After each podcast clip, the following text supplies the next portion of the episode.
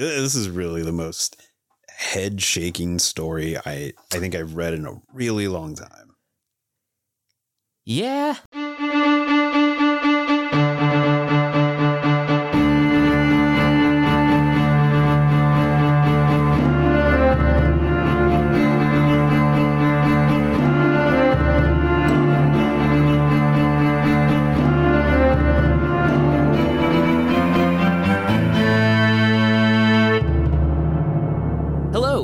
To None of My Friends Like Comics. This is a podcast where a comic book enthusiast talks to a friend about a piece of work in the medium, and we break it down to see if that friend, a first time reader, will pull it or drop it. I'm your host, Nick Poffenbarger, and my co host today, the devilishly handsome David Nieves. You know, th- thank you. Uh, I just tweeted about all the fun I'm not having right now. Um, but the no, is, is this um? So we recorded another episode that hasn't hasn't. At the time of the, this is going to be our year end episode. Oh, is it? Yes. Okay. So this will be the end of the end of the Cheers year. to everyone, then. Yeah, yeah. Happy. Ha- hope you all had a good Christmas or holiday, whatever. um, and uh, yeah, uh, happy New Year. Yeah, I can't wait to tell everybody what I got, or you know, yeah. but yeah, um, uh, the episode you're referring to, the wanted episode, will be the one that came out right before this current one.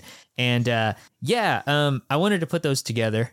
okay, no, um, that's uh, fair. you know, just because they kind of yeah, and it's it's been God. When did we do? We did Wanted. Uh, and at the time of this recording, like uh, like a month and a half ago. Ah, it feels like so much longer than that. Yeah. yeah. I didn't did I didn't see you after uh after the anime show.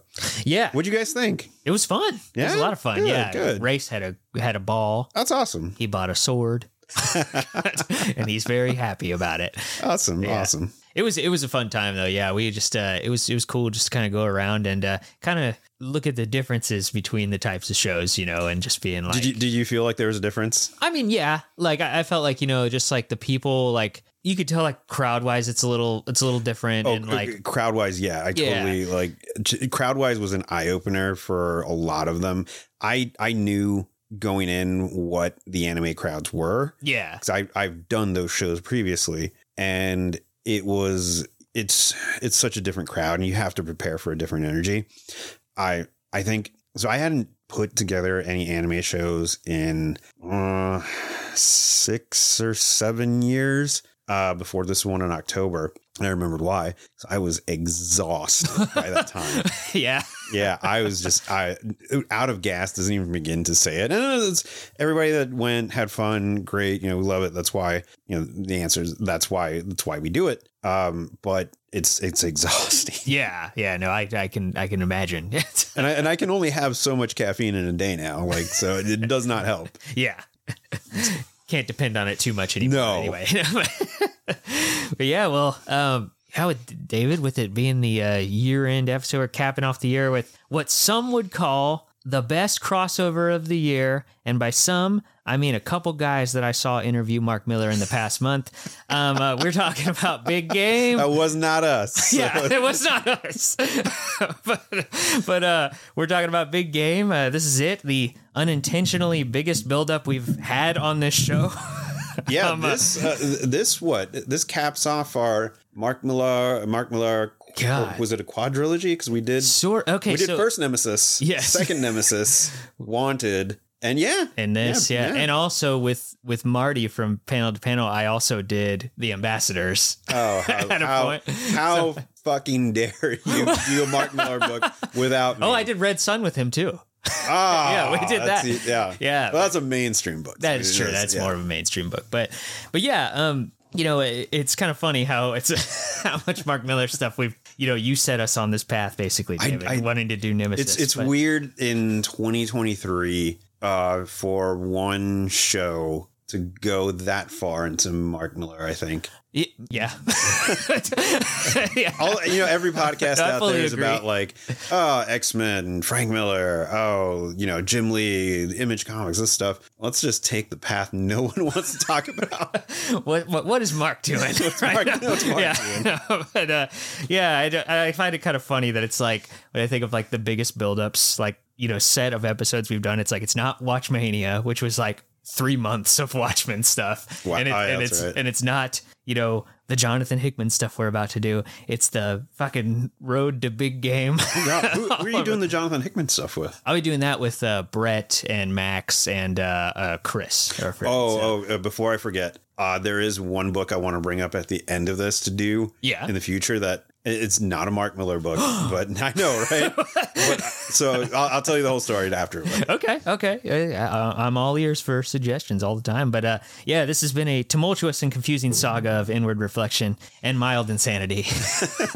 on my part. Uh, but yeah, uh, you know. Uh, it, you like you said, we did Nemesis, followed by Nemesis Reloaded. Uh, like I said, Marty and I did, you know, Red Sun, The Ambassadors. Um, last episode that would have come out would be Wanted, that you and I did, and now we're here. Uh, so let's do some background info on this book real quick. Uh, it comes to us from Millarworld, Netflix, Image Comics, whoever could get their hands on it. It looks like uh, it premiered with issue one in July of 2023 and concluded with issue five in November of 2023. So written by Mark Millar, art by Pepe Larraz, colors by Giovanna Niro, and lettered by Clem Robins. Uh, for a non-spoiler description, this is it. The giant plan question mark comes to fruition. can you really call it a plan? That's did- to be a big talking That's point. to be a big question about this by the by the end of this. But I also the next part of this description I wrote is it says Wesley Gibson and in parentheses question mark is back and he's bringing the fraternity along with him whose ranks now include characters like Nemesis but the Millarworld world is not without its new crop of heroes. So will Wesley be able to contain this pesky superhero situation like his dad the killer did back in 1986 or will this new more positive era of Millarworld characters triumph over the cynical evil that is the wanted I, characters you know, I, I have a question, and this goes into your show overall in general. Yes. But your descriptions, do you pull them or do you write them yourself? I write them. Oh, okay. Yeah. It's like because that's very generous of a description. Like that was not in the diamond previews. it was not. No, no. I not, think I think this would have done it more justice, maybe, But- or at least give it you know a, a bit more shine on that uh, Yeah. solicit. But um, yeah, David, what did you expect going into this one? I mean, I didn't expect to. I, I okay. So I knew Mark Millar's writing. Mark Millar's writing style is very much. Let me pull a bunch of toys out of this box, smash them together, and think of something cool. And I, I, I can't remember where I read it, um, but it was a long time ago where he talked about his style of writing was more of like he'll think of moments in a story and build the story all around those moments. And I can kind of see like I didn't know what the hell he was talking about in reference to, and I think at the time was like Civil War or Old Man Logan, but I can see it here, like very much like oh, I just thought of it like I I could literally think of him sitting down somewhere and going like. Oh, it would be so cool if Hit Girl fought Wesley Gibson. yeah, Oh, let me turn that into a book. Okay, mm-hmm. book book two. Yeah, we'll- yeah, I can I can see that even just thinking on mm. like you know something like the original Nemesis or something like that. Like there's a lot of that in there where it's like, oh, this image would be cool, you know, mm-hmm. like, and then it's just like sort of let's get there, like you know, it's And, uh, but uh, at least on the original, on even the original Nemesis or Nemesis Two, um, at least it had the it had it seemed like it started more with the premise than oh, what if I just use this person to crash a plane into something. It, it's more of uh, like, oh man, what if we explored if Batman was just a terrible evil person? yeah, Like, okay, I can buy that. that's the elevator pitch of it. Yeah. basically, yeah. but this is definitely I don't know. I'll I'll think of the plot later, but I got to have these moments.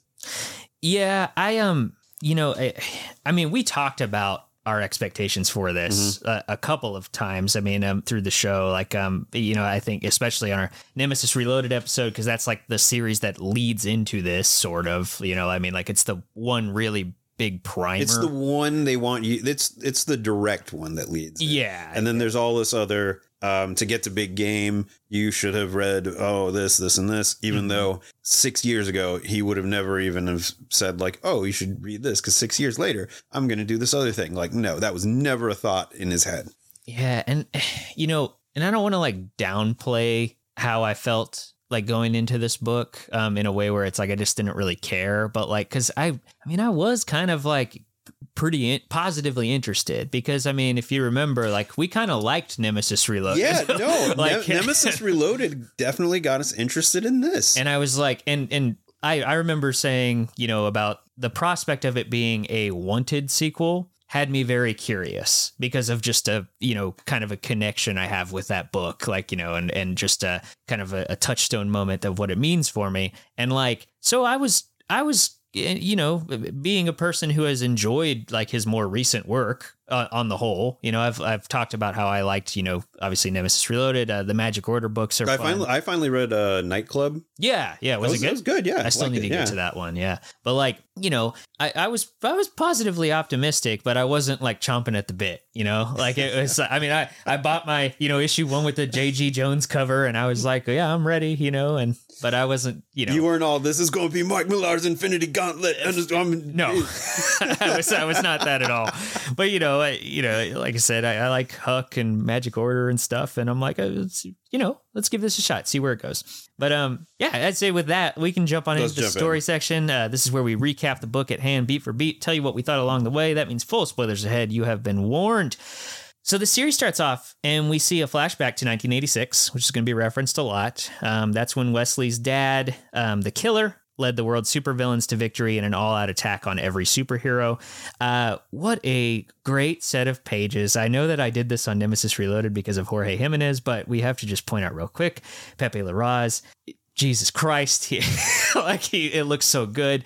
He makes he makes this scene in particular, like with all his superheroes and shit, because this is like what you you know, this is him basically doing Crisis on Infinite Earths, you know, and like, and you just see this giant war of like hundreds of superpowered beings, and it looks so epic and grand. It's it's awesome. it's it's straight up. You know, it's it's even better than the return of X Men books that he did with Hickman to to launch that entire thing I I agree honestly, and, I, and Visually, I love visually. I love House of X, and I love Larraz. Even on the uh, X event he did before that, Extermination. Oh, that's right. Yeah. Um, he drew that, and that was actually what kind of got him on the map for me. like I was like, oh, like I need to pay attention to this guy, and then he was drawing the Hickman book, and I was like, this is incredible. But I do think this might be like the best looking stuff I've seen him do, yeah. and that's a really high praise. No, I'm just Like- saying something because I've never, I've never, I've never bought a book that he drew that I was not completely satisfied with on just visual story level. Yeah, yeah, he's just if if you, if you don't if you haven't seen uh, Pepe Larraz's work, um, he's probably most known for nowadays, at least the the House of X, House of X, yeah. um, you know, X Men reboot with Jonathan Hickman. Um, if you Google that, listener, uh, just take a look at it. It's it's hard to describe, but it's just um, it's just fucking awesome superhero art. like it's it's great. Uh, but yeah, uh, so you know we're we're seeing this flashback, and um, we cut to the modern day, and we realize that um, this recap was actually Wesley talking about these events to Nemesis, like he is hearing it for the first time uh, at the end of Nemesis Reloaded. When they're kind of hanging out and they invite him on the fraternity, uh, Wesley goes on to tell Nemesis how heroes are popping up all over again in the world, and that's not good for the fraternity's secret society business. And Nemesis is then like, "What's this got to do with me?" Which made me go, "Huh?" like you, you, like, eh, like okay, I'm- like Okay, from, no, from Nemesis Reloaded. Like I, I was like, you know exactly what this has to do with you. Like it, Nemesis Reloaded was like six months ago. Like, are we really listening? Like retconning his attitude or something? Like it's like he was one hundred percent in at the end of Reloaded. At the end of Reloaded, he looked he looked at the, the trophy cape and was basically like, "All right, yeah, let's do it." You know, also too though, visually, do you think this Wesley Gibson looks like Eminem from Wanted? no, oh no, Not at all, right? Not at all. No. Yeah, no, it's so weird. Like this is clearly like this is a different guy, and I don't know why that bothers me. Uh, there's like that we're entering fan theory territory with this but but i i kind of i kind of have a thought on that because it's very similar to what we said about how nemesis reloaded is not the same nemesis it's it's a retooling of the character but it's not the same version like the events didn't happen the same I- and I- and the backstory's not the same I don't want a Millar uh, a Millar multiverse. me neither, but I'm saying like that would make sense if we're dealing with this new continuity, this new sort of interpretive world. That like this Wesley isn't the same Wesley, but for all intents and purposes, he wants you to think it's the same Wesley. so, but, but yeah, I, I don't know. I, maybe I'm reading too much into this, but like I just think it's weird that now it's like their relationship is like tumultuous and like a weird defiant kind of relationship. Yeah. I, don't know. I like I said, might be reading too much into that, but yeah, I just remember reading that even when the issue came out and going, huh? like, but yeah, Wesley is like, I need you to go pew pew bang bang and slice up, you know, the good guys in the world. And Nemesis is like, okay, I'll do that. I like doing that. And uh, we start to jump around a bit here, getting mostly unceremonious intros to some key players. Which I kind of appreciated, Can, but uh, can you like- call them key players? Because uh, well, uh, maybe I guess not. no, but I don't know who the key players are in this story, David. I'll tell you right now. but but either way, we see uh, you know we get a little vignette of uh, Captain McQueen from Starlight talking to an elementary school class about you know being a spaceman and stuff, and and it's kind of like oh yeah okay like you know we're seeing Starlight all these old Millar properties. Uh, we see Prodigy, um, who is one of the ones I've never read his books. Uh, but basically, I've never. No, I've he's never he's a either. super smart, super rich guy, and uh, he shows up to this archaeologic dig site, right? And uh, turns out that a team found some ancient structures that date back further than anything we have ever found. They say they're like as old as the dinosaurs, which is you know fucking unheard of. And the structures include a giant statue of a menacing head. It's the Emperor from Empress, who looks a lot like how Larraz draws Apocalypse yeah. by the way. but but uh um during uh, Empress is another book. I'm gonna go more into that much later because there's an issue that might as well be the sequel to that book. And so, but um uh during his initial look at these structures, Prodigy basically speaks with a woman who's on site and been walking with him named Bobby Griffin. And Bobby says she knows who Prodigy is and that, you know, she has some information for him. So she says that there's an organization in the shadows that runs the world and they make it their business to hide the truth from ordinary people. And so obviously they're talking about the fraternity. Um, the two walk over and they see a massive moat filled with skeletons. And Bobby tells Prodigy that if he comes with her, she will fill in all the blanks. And what did you think of this? Like, because Bobby Griffin, I was like, who the hell is Bobby Griffin? That was my Uh, I thought. was like, oh don't- my god! That th- no, seriously, that was. she doesn't get like a, a big intro, sort of like how you know Starlight doesn't, and then uh, and then Prodigy. You know, it's like you. I, but I put it together where I'm like, okay, I, I kind of know who they are, even if I haven't read the book or whatever. You know, I I just assumed okay, this was somebody from one of his books that I never read. That you know clearly somebody should have he should have really put. I know like they put kind of a reading suggestion for all this before big game. yeah, which was basically And just read all of my books. Yeah, but it never really kind of dawned like it, it was so bad. But I, I I kept asking myself, who, who the hell is this? I had no idea who this is. yeah, I think every time I see a character in this book, I maybe knew out out of all the characters we'll see that he touches and brings back and wants you to remember, I knew maybe about like 15% of them. I I knew. I think I knew more than that, but I I don't know most of them by name. I'm like that's Chrononaut guy. That's fair, yeah. Like you know, like it's just, but yeah, like uh, but you know, yeah, it's just kind of odd. And and uh, spoilers, uh, Bobby Griffin is a new character. like not even a pre-established character. I mean, like I'm sure maybe he slipped her. He he picked a, a random unnamed person in one of his books. and I- so like, that's why I don't want to say like, is this a new character? Is this not? I didn't. You did the research more than me. I was just going with like, I probably the missed it at fact that I point, yeah. found nothing concrete made me go, I think mm. this character's new. and made- made, up for the story.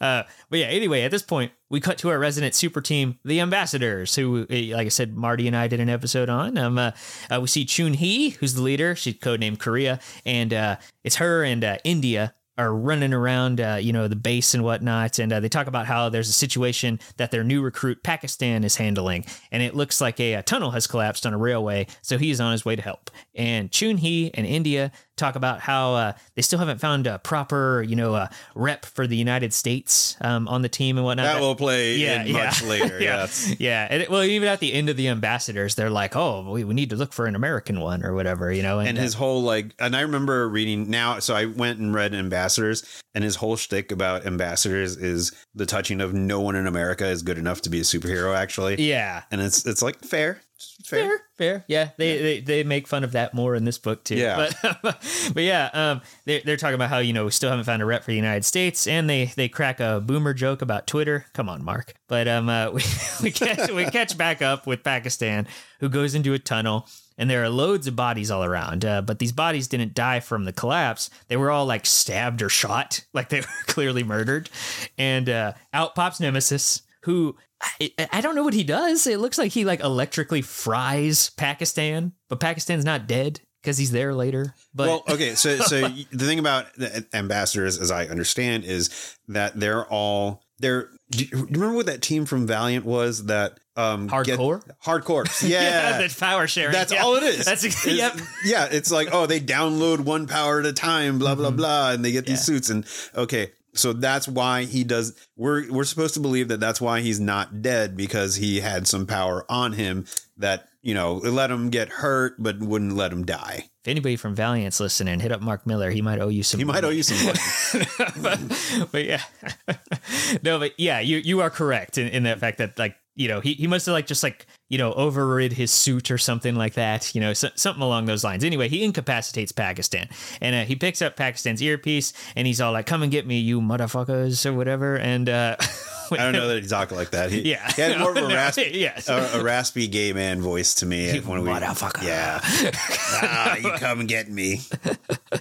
But we then get uh, two pages of Dave Lizewski, aka Kickass. Uh, so Dave is like, he's just gone with normal time, apparently, because uh, Dave is like 30 now and is just living his life. Uh, but it looks like he has written in to nominate himself for the ambassadors because that's how they work. You you email them and uh, you know your nominations and whatnot for who you think should be a superhero on the team, be the representative for your country. Uh, we see one of his recent emails and he talks about how he tried to be a superhero 15 years ago and how you know he really wants like a shot at the big time and he feels like uh, he feels like he was an inspiration for all the things to come after him which is kind of a fun meta thing since it's you know mark's first big indie superhero property and he's like oh this started something you know well, like it- that and it was movie wise. Was it? It was Wanted then Kick Ass, right? yeah Okay, yeah, okay. I was gonna say because I've always been like, oh, this was his first movie, but it's actually his second movie. Or he could say he's like, remember when I discovered Aaron Taylor Johnson? Yeah, yeah, true enough. Yeah, but he also uh, he also says um, he he goes off, and this is a uh, peculiar angle here for me. So um, uh, he says that nothing in his life has made him happier than being a superhero, and then his girlfriend comes in and uh, asks if uh, you know they're still on to go to IKEA tonight, and he says no, and opts to like stay in and just kind of go to bed early. And uh, even though a manifestation of uh, Kick-Ass is like you know shouting at him and telling him to go out and make a difference, upon rereading this, I realized one of the primary threads that Mark Millar tries to weave together here is a compare and contrast situation of Dave and Wesley. I mean, they both have girlfriends who like IKEA. The first line, I mean, the first, it, there's no way that that was an accident. This is something that I think that he's actually trying to get at because hmm. the IKEA thing is the first line in Wanted. It's the one where he says, "This is my Yeah. girlfriend being like, Yeah, you know, that, yeah. being fucked by my best friend on a, a table I got from IKEA for a nice price."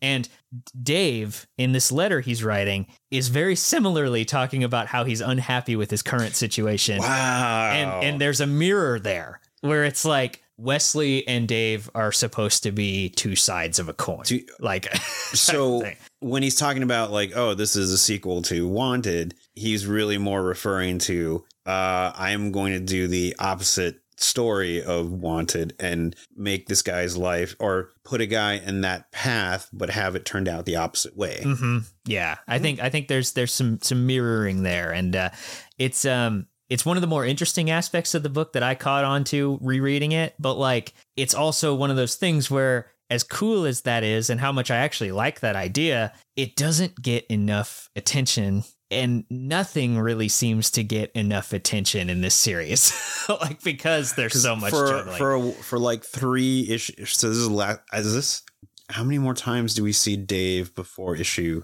issue four? five, Four. uh, once in issue three for a little bit. Yeah. Okay. So yeah. so he completely just drops it. Yeah, Yeah. It, well, or it's just on the back burner, and it kind of feels like it should be like the story, you know?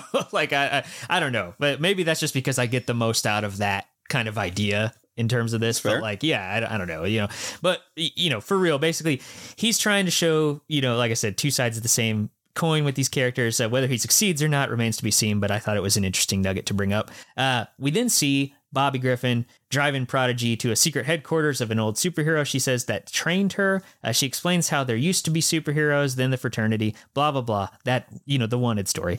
And she says that she's the only one alive who still remembers the old world. And I'm like, that doesn't, that doesn't add up, but okay.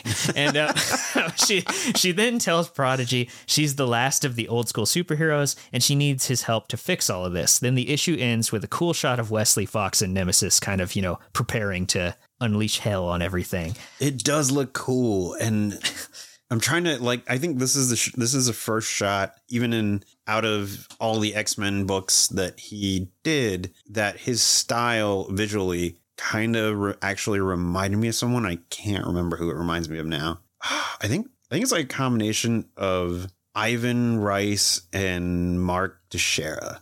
I could definitely see Ivan Reis in there. Yeah. I don't know. It's just something about like the elongatedness of his figures. Yeah. Like because he because he's great in doing action and it's very well um proportioned to you know some more, more of like a photo real it's partially photo real but he takes so much liberty with his style that it just it looks so much bigger than it should be Yeah, yeah, and it's uh it's got this like kind of fluidity to it. Yeah. where- yeah, like it's uh, I, I don't know. Yeah, it's there's just so much that there's that we could praise Pepe Larraz Yeah. all day, but you know, but, but if we get one thing from this episode, just be sure that you know you know that we gave Pepe Larraz his flowers on this, but uh, because it does look fucking great. But we move on to issue two. Which starts off with Bobby and Prodigy going to see the Chrononauts, uh, Millarworld's Oh, time.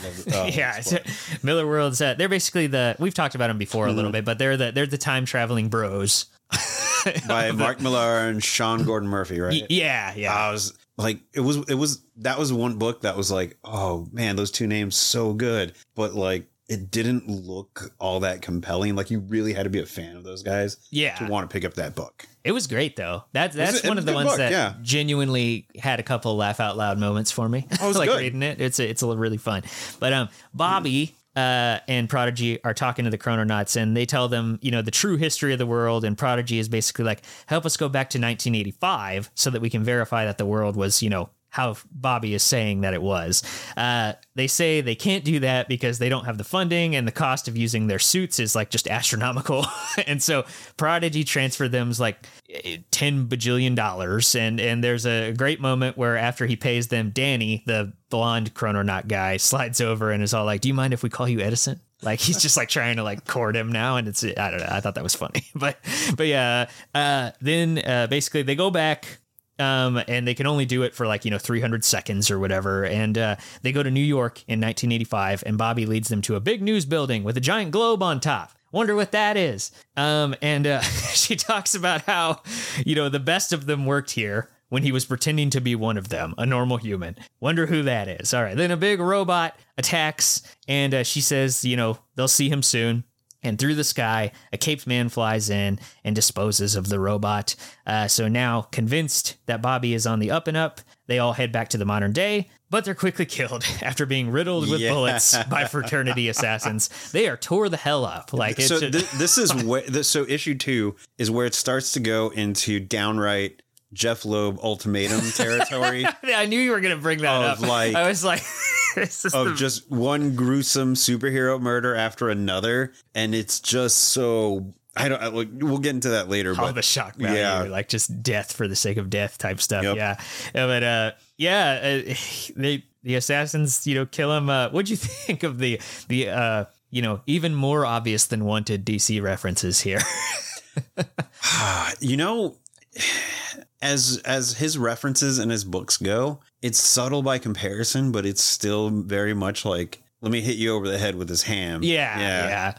I just thought it was funny. It's like you get the globe. You get that he pretended to be a human. You get him coming through the sky, like you know. It's it's just it's like, a- like it's just short of um which issue was Spawn was it was uh Cerberus that takes him through um Oh, I don't remember the issue Oh. number, but it's in the first like 50. Yeah. Yeah. but you remember the issue I'm talking about, right? Where Mhm. he's taking them through hell and all the superheroes are there. And it basically like puts every famous superhero hand through in that shot. Yeah. It's, it's that. It, it- yeah. it is that, yeah.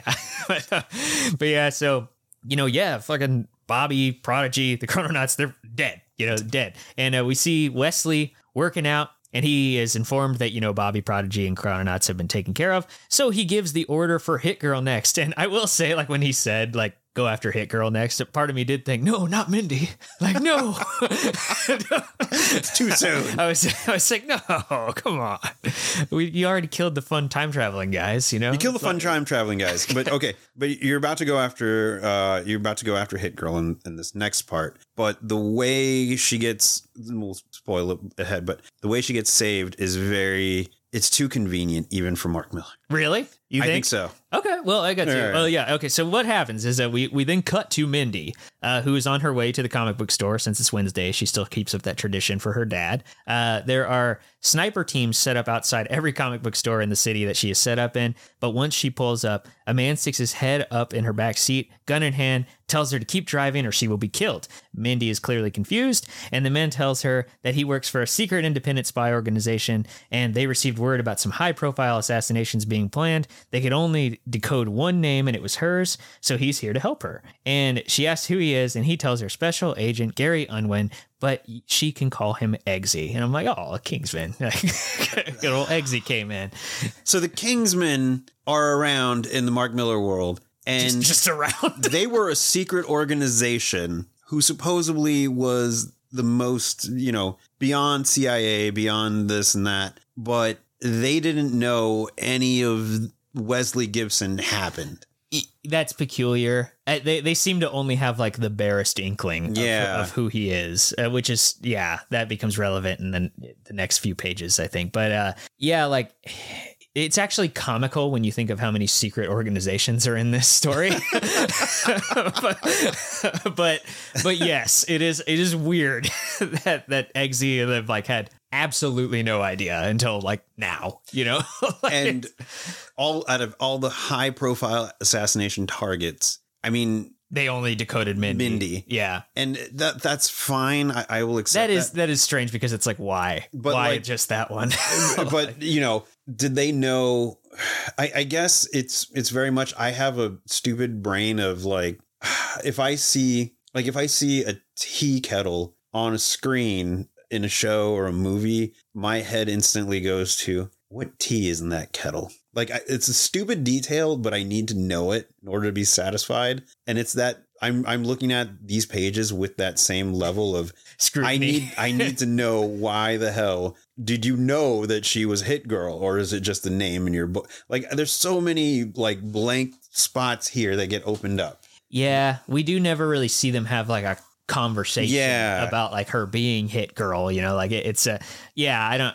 Yeah, I don't know. But basically, you know, as those two drive off, we catch up with the ambassadors, and Chun Hee has uh, summoned most of the roster to go check on what happened to Pakistan.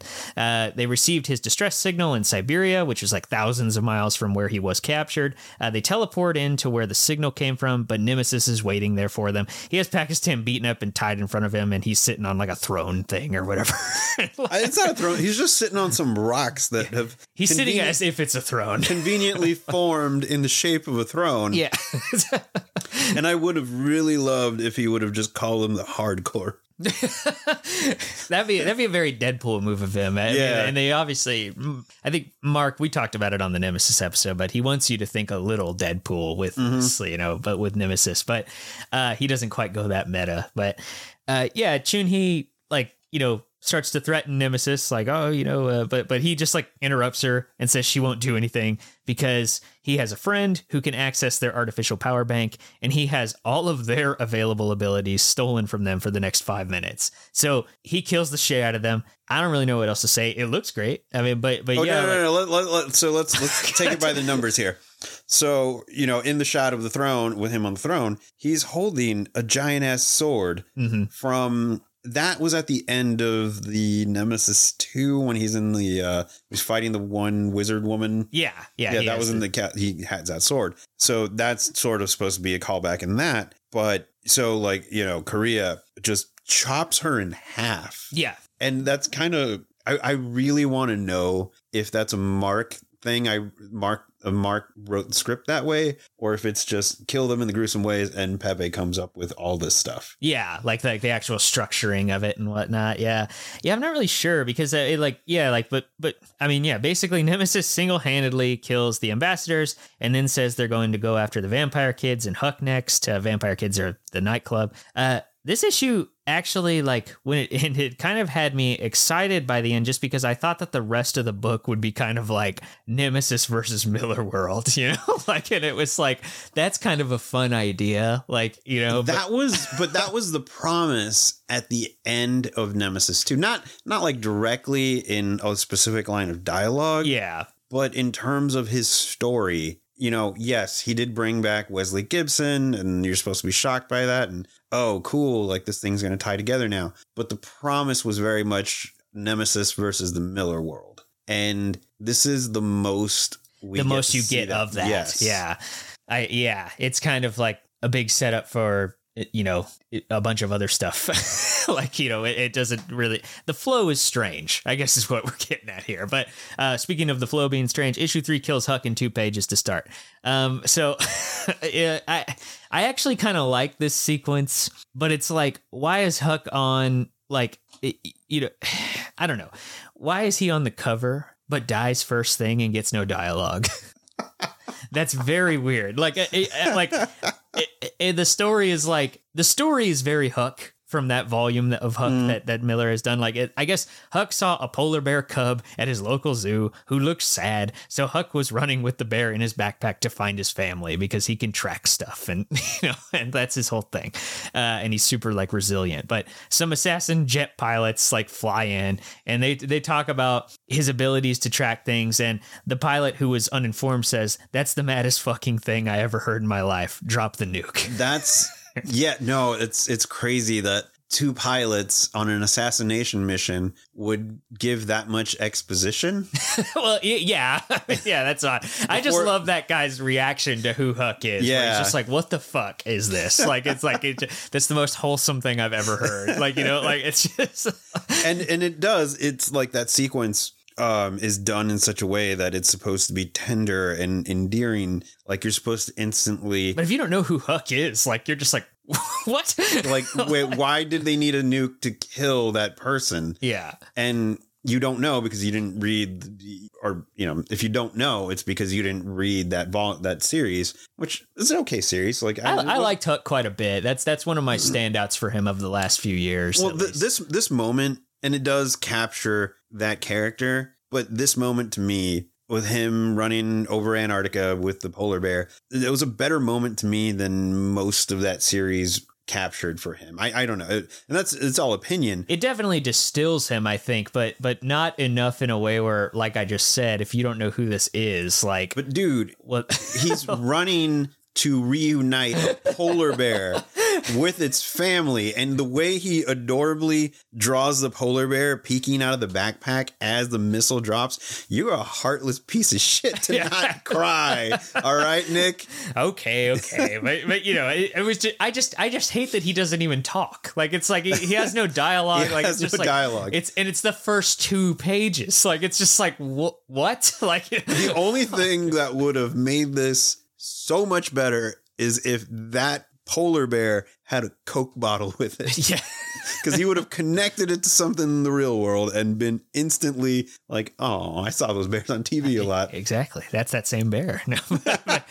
yeah. But yeah, like, so, you know, the implication being Huck goes up in the explosion. Uh, we cut and some goons kill the kid who became superior in the superior book. I didn't get that. I because I never I grant I never read Superior. Okay, I, I, it was on it was always on my to do list, and I never read it. And so now by just these couple of pages, it's just like okay, was it Millar's Shazam? Uh, yeah, it basically yes, wow. yeah. Uh, it's it's Shazam, Superman, you know, kind of you know but thrown but turned on its head, you know. that type of thing. But hey, no, Superior is pretty good though, and it had Leinil Yu too for the art, which was great. But uh, yeah, you know, some some more goons killed the nightclub kids, And I'm sorry if I'm, you know, unenthusiastically skipping past this, but Well, no, no, no. there, there's nothing to this stuff. Like they, no, on the surface, there's nothing to it.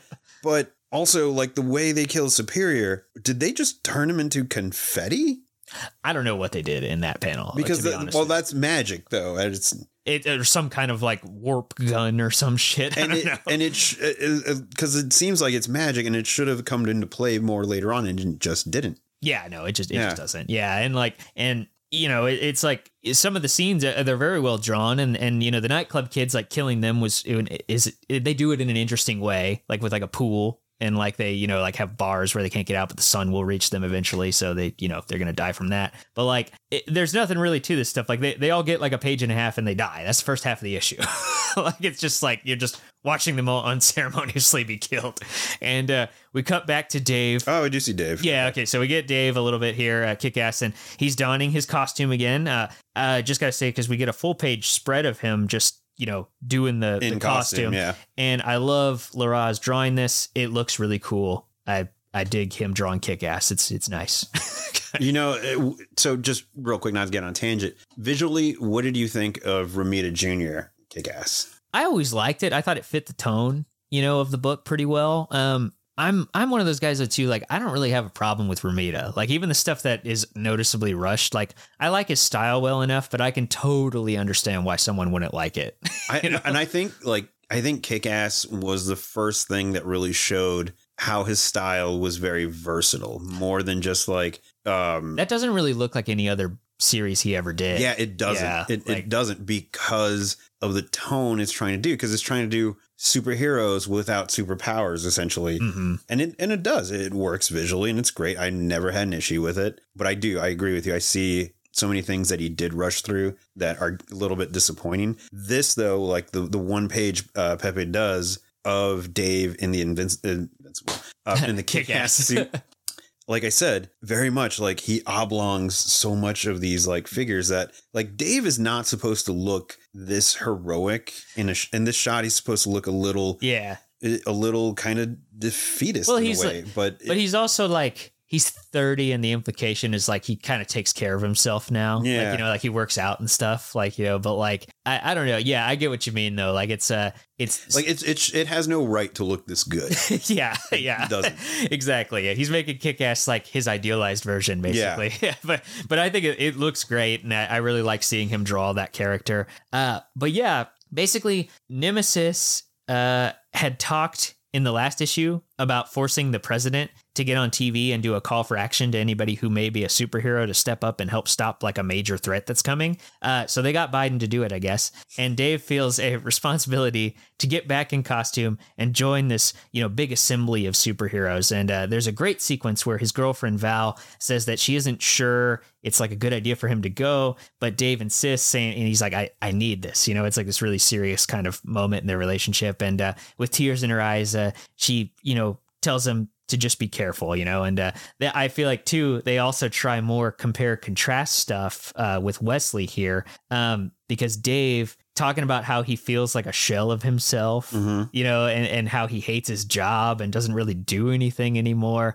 That's very much the mentality that Wesley It's, had before. it's early Wesley Gibson. Yeah. It is, and there's even a contrast in the relationships that they're in. Because Yeah. Wesley was very much checked out of his relationship Mhm. already, where Dave is like he's genuinely conflicted about Well, and his partners, over- yeah. his partner Val is also like the opposite of Wesley's girlfriend, Yeah. where it's like she's supportive and like wants to help and you know uh, ha- has her own identity, you know, and whatnot. And, Yeah. uh, yeah. Like I, I, I don't know. There's there's some. I, I dig what he does with Dave in this story. Like I will say that, you know, out of everything, I think that's the best through line the entire book has. But uh God, could you imagine though? This is that put it in the thought. I was like, could you imagine if at the end of this book Dave fucking joined up with Wesley or some shit? Like, oh my god.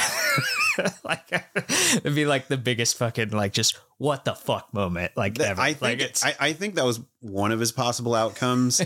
he was rolling that Edge Lord Millar dice. Yeah, and seeing what comes up. It was like, no, even I, I, I can't get away. Even with that I shit. can't Yeah. make Dave a shithead at the end, you know. But anyway, uh, we see at this point Cordelia of the Magic Order uh, watching Dave leave from a rooftop above. I don't know why she's watching him, but uh, she she talks about how they can't get involved because it's not a magic problem, but she wishes she could help. Uh, I It's, it's, but I, like I told you, it's not a magic problem. But a couple of pages earlier, we saw like a, a clearly like magical magic, weird yeah, gun thing. a Like, tangentially magic thing. yeah, Yeah, So let me just say this real quick because it's going to come up a lot in the last issue, especially. But um, I really like the Magic Order books. I've made no uh qualms about saying that on this show before. Um, usually I think I've mentioned it on almost every Mark Millar episode we've done that I like the Magic Order books a lot. Uh, I think it's the best series that he's done in years, but I hate their inclusion in this story and the whole oh we can't get involved shit. That's so lame. Like if i didn't know these characters or that book yet this would be the last one i ever checked out in his catalog based on their stick from this book. Like because they are just like fucking useless. And they come in like at this for point four, for four issues, Like- so fucking useless. like it's just like and, and i'm like and i just hate that trope Well, Like, no, you know, they're, like- they're supposed to be like in a way. He wanted somebody to be like his watcher, where oh, we can only watch, but he can't. to to his credit as well in the books they do talk about how they're not supposed to get involved in like normal like, Mm-hmm. Yeah. you know physics and things like that that is sort of part of that but like the fact that they just keep coming from this point on they come back like four times just to say the Just to same say we shit can't get like involved. it's like it's so fucking annoying No, I get Like, it. Yeah, it's just like ugh but yeah like uh, you know the, the the issue then turns into a big sequence with hit girl and eggsy uh, breaking into a fraternity headquarters uh, they're followed like uh, uh, they followed basically where the bodies of the chrononauts were taken but eggsy trips an alarm like when they go in which i thought was like come on super, Eggsy super, trips super alarm. spy trips an alarm. yeah Well, uh, if between Hit Girl and Eggsy, neither of them should. neither of them should be tripping alarms. Yeah. Let's just say that. Like, you know, like neither of them should. They should be way more cautious. But yeah, it's like, you know, anyway, you know, he trips an alarm, so you know, they they start, you know, a big chase through the uh, facility. Uh, they fend off like, you know, the goons who are coming after him for a while, but Eggsy sees no way for them to escape. Hit Girl has a plan though. She pulls Danny's body out of the transport coffin thing that they put him in and starts messing with his chrononaut suit while it's still on him. So they're gonna try to fucking Weren't these bodies like dismembered by the gunfire? They were riddled with bullets. like no, but like those panels, like their limbs were coming off. It looks like they were like shot to pieces. Yeah. Yes. Like I yeah, I don't know. but Eggsy, however, uh, runs out of luck and is shot through the head by nameless and panelless goon number forty seven. annoyed. I knew that would I knew that would shit out you. of me. Like it, You don't even see the guy who shoots him. It's it's Austin Powers. Like you haven't even got a name tag. Yeah. You got a chance. Panel, panelless goon number Panel- forty seven. Yeah. Oh man. And and I yeah, you know, by the it'll just by the end of it, you know, the world is set right, whatever. But the it's ultimatum and it's just so flat in these parts sometimes. Yeah, it, yeah, I agree. Um, it, it it's here though where I actually really like this uh, this latter portion of the scene that ends the issue. Like, so we get a fun scene where Fox goes to Wesley and is like, "Hey, we have a security breach." They check the cameras and they're like, "Oh, it's Hit Girl. She came right to us. How convenient!" And they go down to confront her themselves. I love how Wesley, like in these moments, just puts Hit Girl over in this book. Like him and Fox are like, I always wondered how we do against her. She's clearly the best they have. Like, you know, he's like, he he even tells her. Uh, he even tells Hit Girl at a point when they approach her, like she's better than all the others. It's like he's a fan, and like might as well have just been like, I love those kick-ass books. I read them when they came out. You know, like it's like he, he- like I love how much they love Hit Girl, like or think that she's like formidable. Like Oh man, you know it's like so it, it's this was a perfect chance. This series was a perfect chance to bring back, and we'll see it later. The bring back the Big Daddy character, mhm. and, and yeah, granted, it might undo some of the reasonings and some of the stuff with the character, But if you're just having fun anyway, you might as well. Like, and especially like with Wesley Gibson kind of fanning out over all this, you you could have just you know you do something to make those moments actually worth the like utter. Let's just call it masturbatory Yeah. talk you're giving yourself in your books. Yeah. Yeah. There's a lot of that. a lot of shoulda, woulda, couldas. Yeah. you know, to an extent, especially with like the moments that he chooses to have sometimes when you're like, oh, well, why didn't you do that though? you know, like it's a, I don't know, but you know, not my book. But anyway, uh, they confront Hit Girl. And Wesley says that she's good, but he has the abilities of the world's greatest assassin as well as a superhuman senses. Uh, he aims at her, and a big explosion goes off, but Hit Girl is nowhere to be found because she used the body of Danny to go back in time. The only problem is she ended up 65 million years in the past, and a raptor jumps at her as the issue ends. Oh, when you're like, I'm- I'm we're entering time travel. I'm trying to think of at this point. I'm trying to think of wait, what series did he write that takes place millions of years ago? I knew exactly where he was going. I, I Did was- you? I had no fucking clue. I had just read that book like a year ago. And I was like, and I was like, I remember this. Okay. I was like, that's the one he hasn't really gone into yet. And like, I was like, how is he going to work that shit in?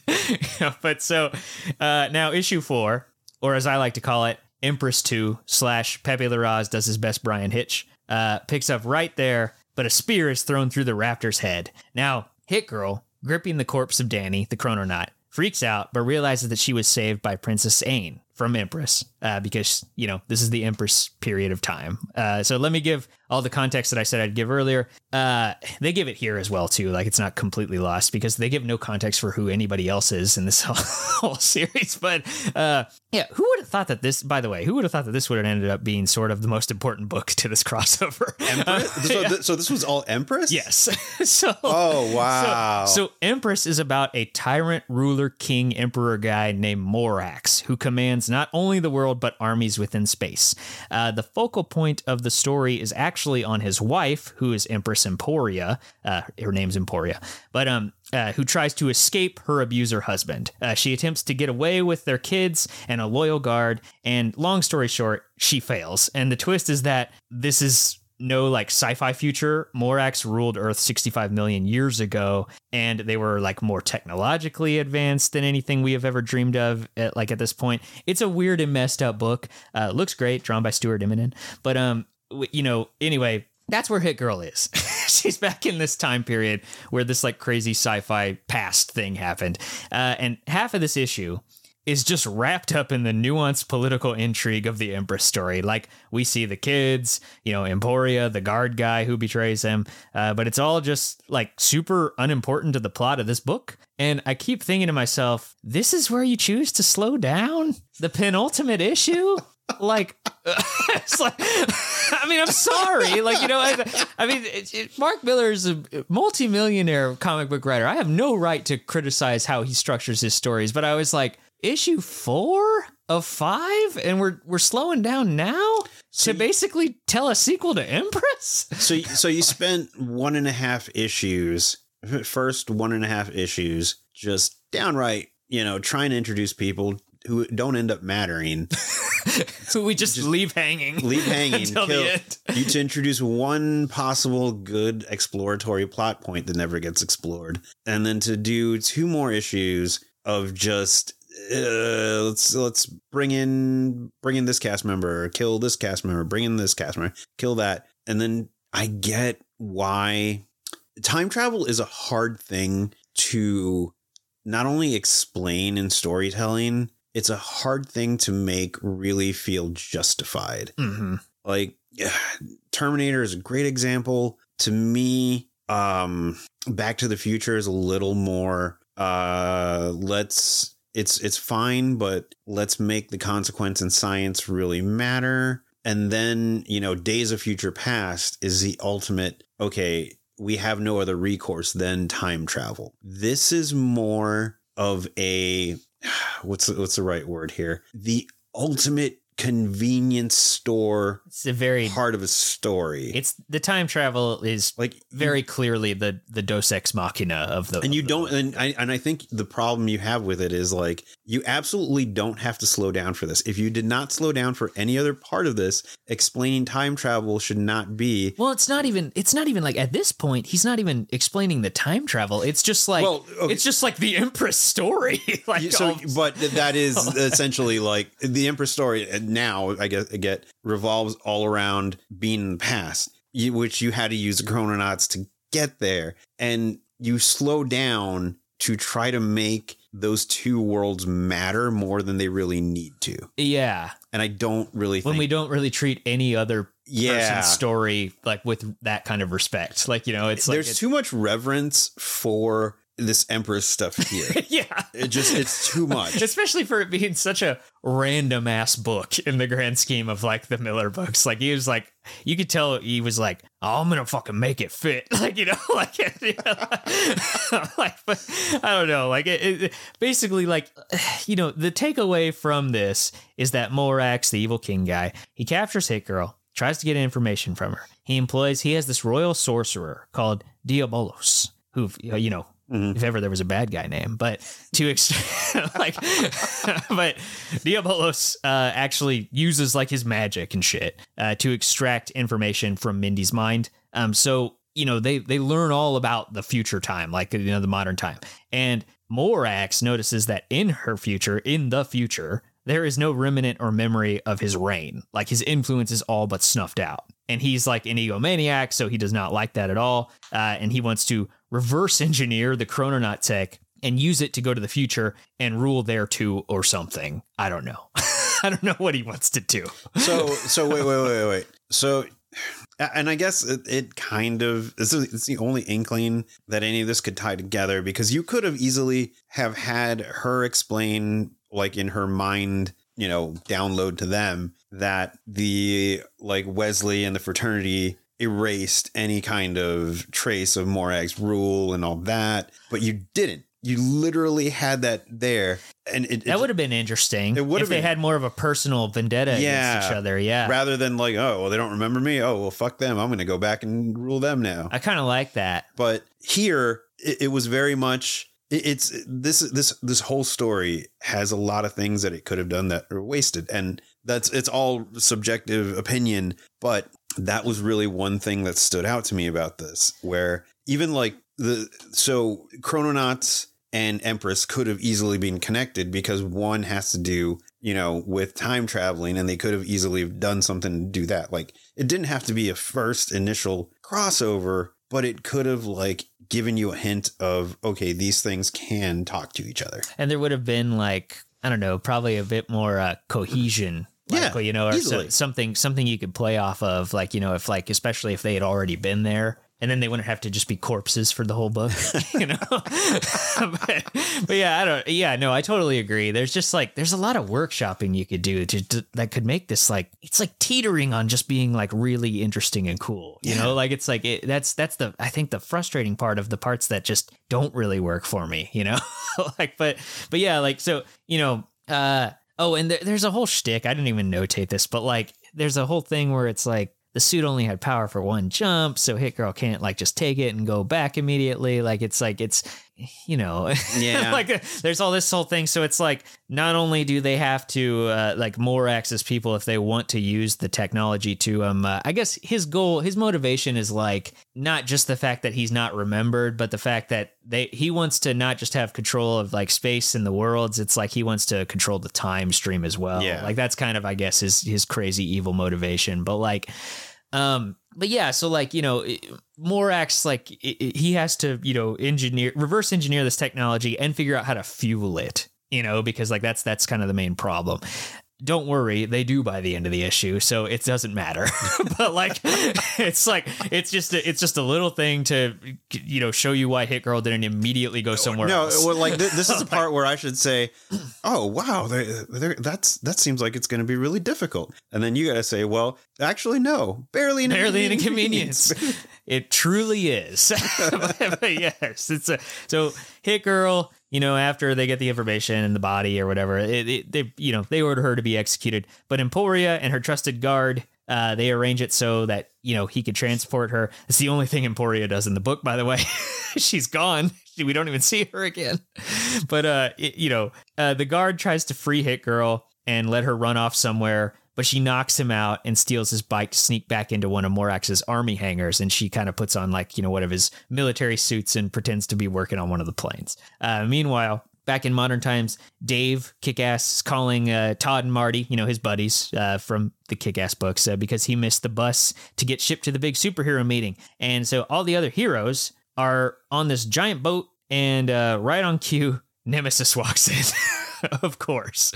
Uh, he freezes them all and calls them bad names before introducing Wesley to the scene, who just slaughters them all like instantaneously with a with guns. Uh, and Wesley busts out a cigarette, starts his bragging speech, basically like, "Oh Matthew, aren't I great? It's so easy to control and manipulate all these dumb normies. They are worth keeping around though, because you know every now and then you get a smart one that we can bring into the fold or something like a, a you know bad guy speech." And Enter Cordelia and the Magic Order again. Uh, they give Wesley the old Professor X freezing everybody treatment. You know, like they just appear and he's frozen, like walking in place. And uh, she spouts off, like, oh, that darn Wesley, I want to beat him up with magic. But the other Order people are like, but it's not magic based problems, so you don't get to do it, Missy. And she's like, fine, but I better be on the front and center of the last issue cover. And Order, you know, the Order thought that that was a fair trade. fucking Jesus Christ. I, I just hate their inclusion in this. Like they're just not utilized well, in my opinion. I don't know. But uh, we then cut to Fox and Wesley talking. Uh, all of a sudden, Wesley has doubts because Hit Girl got away, and Fox asks him, you know, what could go wrong at this point? And uh, they have all the bases covered, but Wesley says he can't shake this knot in his stomach.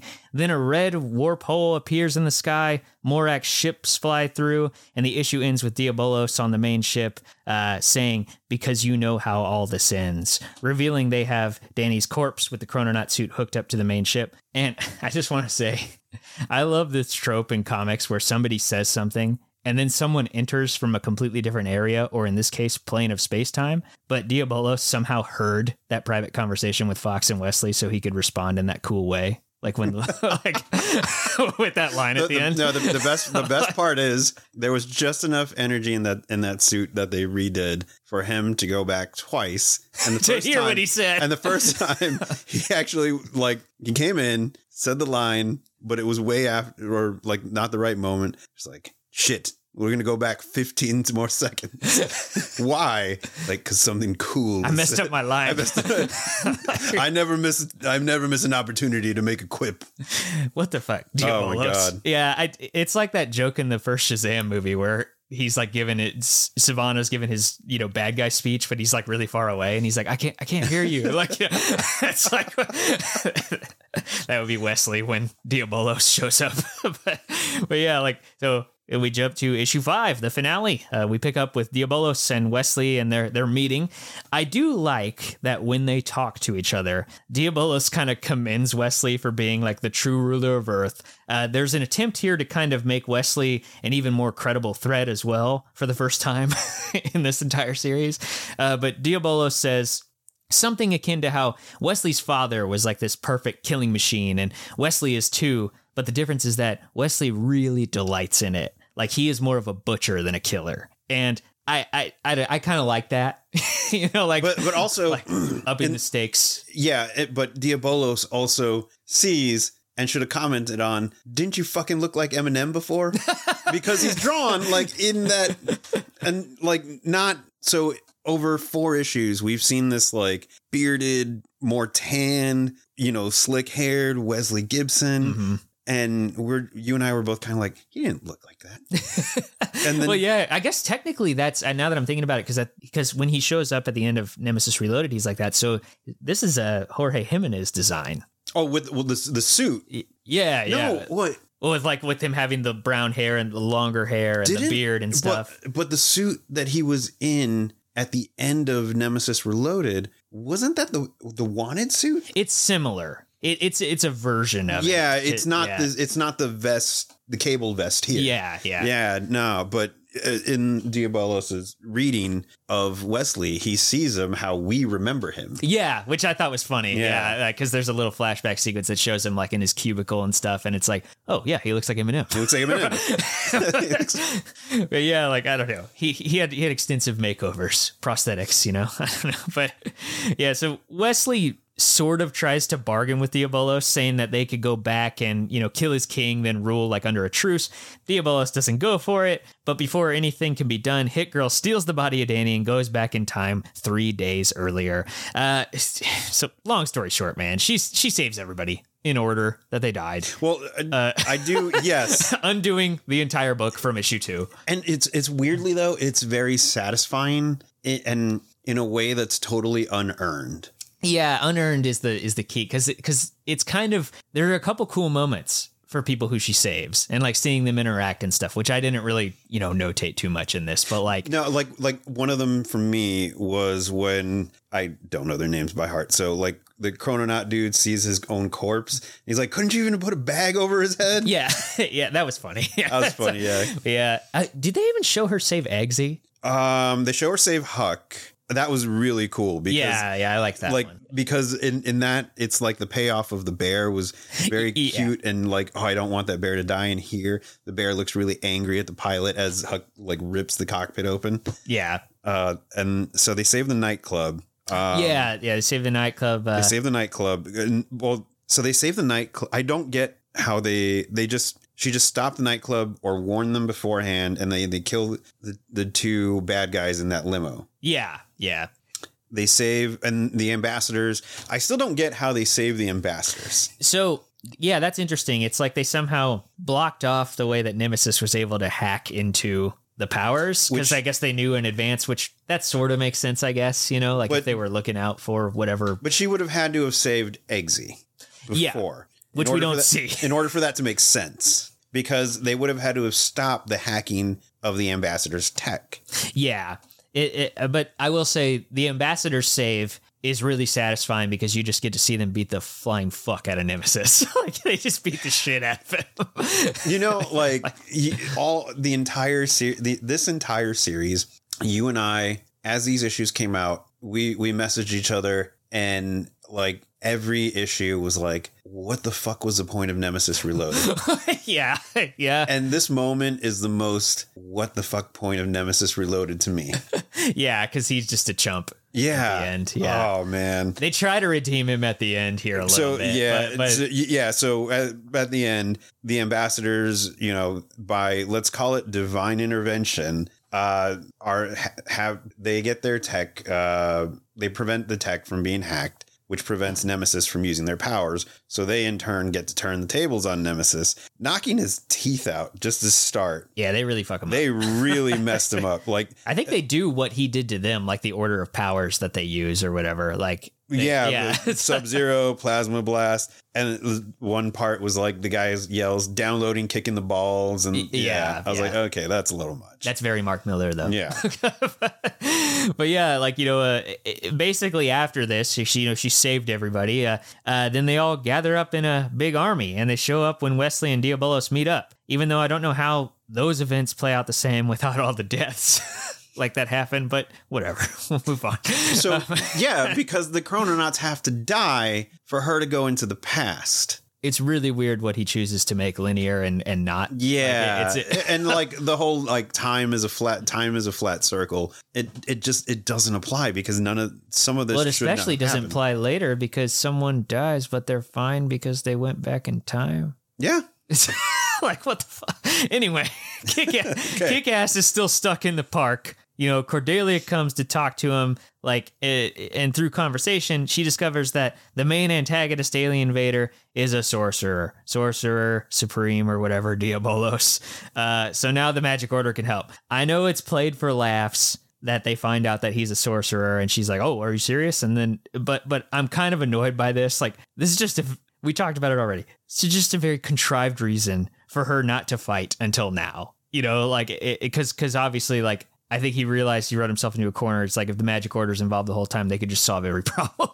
like you know, it's like, and I get that, but like, it just comes. It's the last goddamn issue. like, come on, like you know, like, but but yeah. Okay, wait, wait, wait, wait, wait. But but back back back. Hold on. Uh, let's put the train back on the track a little bit. So she talks to Dave, um, and Dave has the oh, but there is a magic threat, and then she does the what?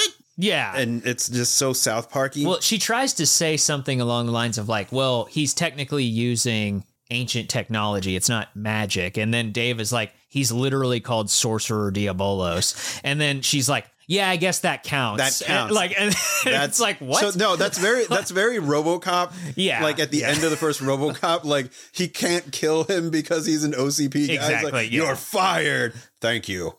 yeah. Uh, okay, yeah. For those who we were talking about RoboCop earlier, but okay. So my question in this though, when she reaches, who does she call? Like, where does she go to to put the call out to all those superheroes that pop up? I guess it's just like a generic, like, you know, it's like, okay, she sent out the call, they got ready, and she put them all through a portal to show up. But like, where were they? Because A lot of them are like the Jupiter's Legacy people. the Jupiter's Legacy, see, I, yeah. I recognize a lot of the Jupiter's Legacy people. Superior is also there. yeah. But yeah. the boy had literally said, I cannot become superior anymore. Yes, but Superior the entity should still exist. It's like it's like the Shazam oh, thing, you know. So Oh. like yeah, but like I don't know. They don't explain it, David. I'm doing my best here. but I'm only one man. this was a big ask. Okay. but yeah, so Cordelia uses her magic to call out for every hero ever in the Millar World books. Uh, they Doctor Strange teleport them all into the battle. Uh, we get 10,000 great looking fight scenes from Larraz and Co. Uh, Cordelia gives Dave a suit upgrade to where he can access the ambassador's power banks. Uh, I like that scene actually. It's a where- good scene. Yeah, where he is smiling and crying, realizing that he has real superpowers now and stuff. And that's kind of fun. I don't understand how it works with the ambassador technology because they would have to like approve that, but you know, whatever. and uh, so yeah, um, the, you know, a big majority of this These, issue. these are gorgeous splash pages, though. Like, Yes, they they really are. I, I know I'm doing a disservice not going to play by play, but I mean, it, you know, it's it's what I always say on the show. Big dumb fight happens, but like it's it's really awesome. it's it's really awesome, and it just do you. This is on par with.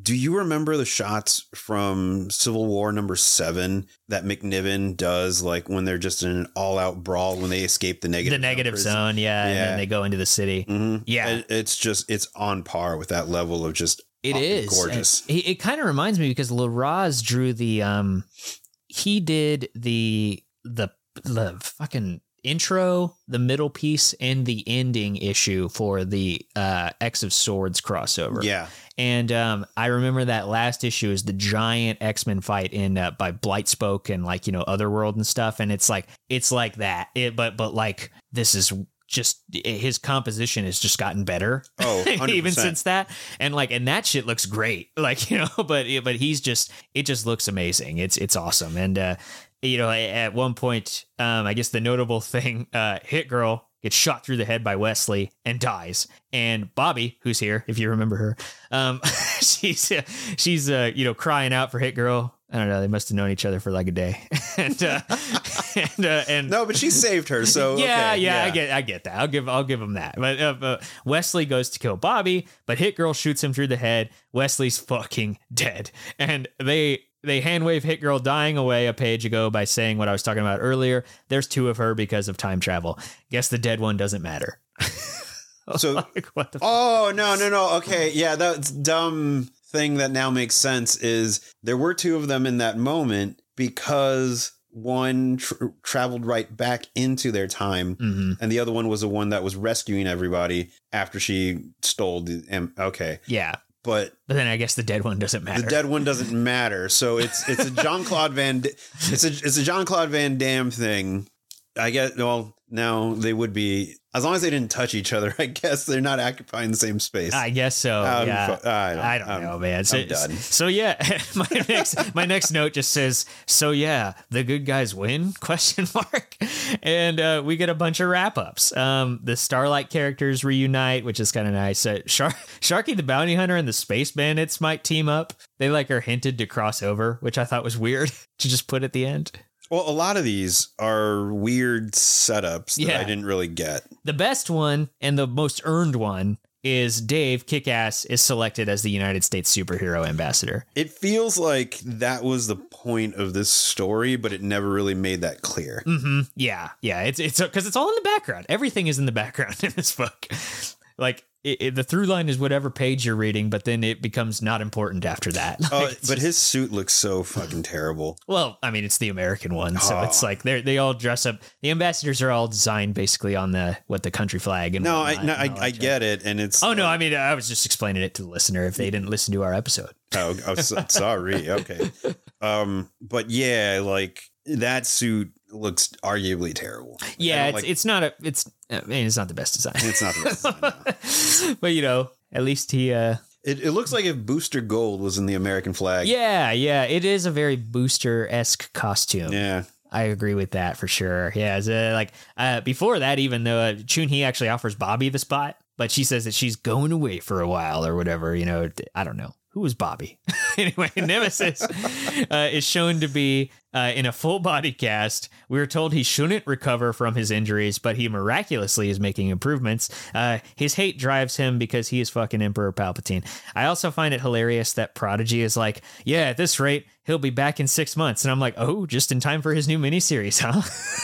Like- I'm sorry for being so cynical, but that's just all I could fucking think. I was just like, I love that. Just like he was hurt beyond any. Like nobody's been hurt this bad ever in their life, and, and then it's just like, but he's miraculously okay. He's probably gonna be fine in six months. No, like, no, just what the fuck? like, but yeah, so uh, you know, Morax is shown back in sixty-five, you know, million BC uh, because you know he's just I don't know he he's, he didn't come he's just fucking around and uh, uh, he ponders like an episodic villain, basically saying he might do something else someday. Like he doesn't care anymore. Like he was all like dick hard about going into the future and making sure nobody forgets him, and now he's just like, Ugh, He's like, huh, weird. Uh. Sorcerer Diabolos didn't come back. I wonder what he's doing. Yeah, I wonder what he's up to. but Huck is, you know, shown to be back helping people, which is sweet. Uh, and then we get the epilogue, which is the most ending I've Oh read in a god, long time. that is a Looney Tunes ending if there ever was one. Uh, so the pages kind of do this big fade, which is a cool artistic little touch. Um, but we get some dialogue where Cordelia is talking with someone and says that Wesley went where we all go when we die, and Wesley wakes up in Adystria, the afterworld uh, from Reborn, the book Reborn, when you pass on. But it's like a sci. It, it, Reborn. Okay, this place is like a sci-fi fantasy world uh, where like you know you go when you die. It's like it's like the purgatory almost in the story where it's like you you pass on or you you stay in this world and make what you will of it type of thing you know and uh it's it's a weird like swords and sorcery sci-fi world. Um wesley wakes up in this peaceful field wondering what happened. He sees some gnomes in the grass and literally says are you guys fucking gnomes and then bonnie from reborn completely out of character slices wesley's head off from behind her dad, who is with her in this world, asks why she did that, and her reply is, I don't know, dad, just didn't like the look of him. She then opts for them and her trusty dog Roy Boy to grab some lunch. Hubbity hubbity, that's all, folks. so is he dead? I guess. and that's the You, you end can't of you Big can't Game. see, you can't see you see this because it's not a video, but I literally just was like, uh, okay. it, it- and that's the end of Big Game. Uh, Oh, so at the end of your issues, did you get that dumb? Not dumb, and I, oh, I'll say it's it's not dumb. It's just too late of the Millar World titles reading order? That was should have been at the end of Nemesis. Yeah, because I think well, Nemesis had all of the books, but it didn't have the path. It thing. didn't have a path. no. It was just an advertisement. Yeah, it was just if you like yeah. this book, read these. Mhm. But it doesn't tell you like, oh, because you're gonna want to know some stuff. Yeah, Like this should have literally been either either something on a free comic book day. He should have just gave it to you in like a, a two page thing, yeah. Or at the end of Nemesis Reloaded. Well, David, he had to put it together still. but, Clearly. but, but, well, did you ever think that we would live in a world where you and I would more actively text about Nemesis Reloaded as it came out compared to Big Game?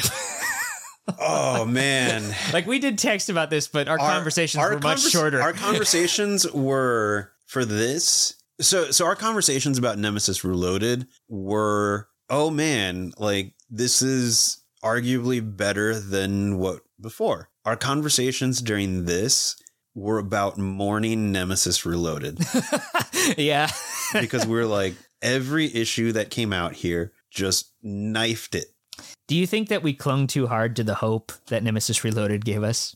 I think so. I, I think I think we did. I I, I, definitely did because that was the biggest component of me of any enthusiasm I had leading into this. You know, I- like, because and that's not to say that I don't think this book was worth my time. You know, but like, but it was. You know, I think I I wouldn't have had any expectations. But I also don't know if I would have picked it up if I didn't read Nemesis Reloaded. And Nemesis Reloaded made my expectations higher, if ever so slightly. You know, like I, so. Yeah, it's it's a weird catch twenty two type thing on that.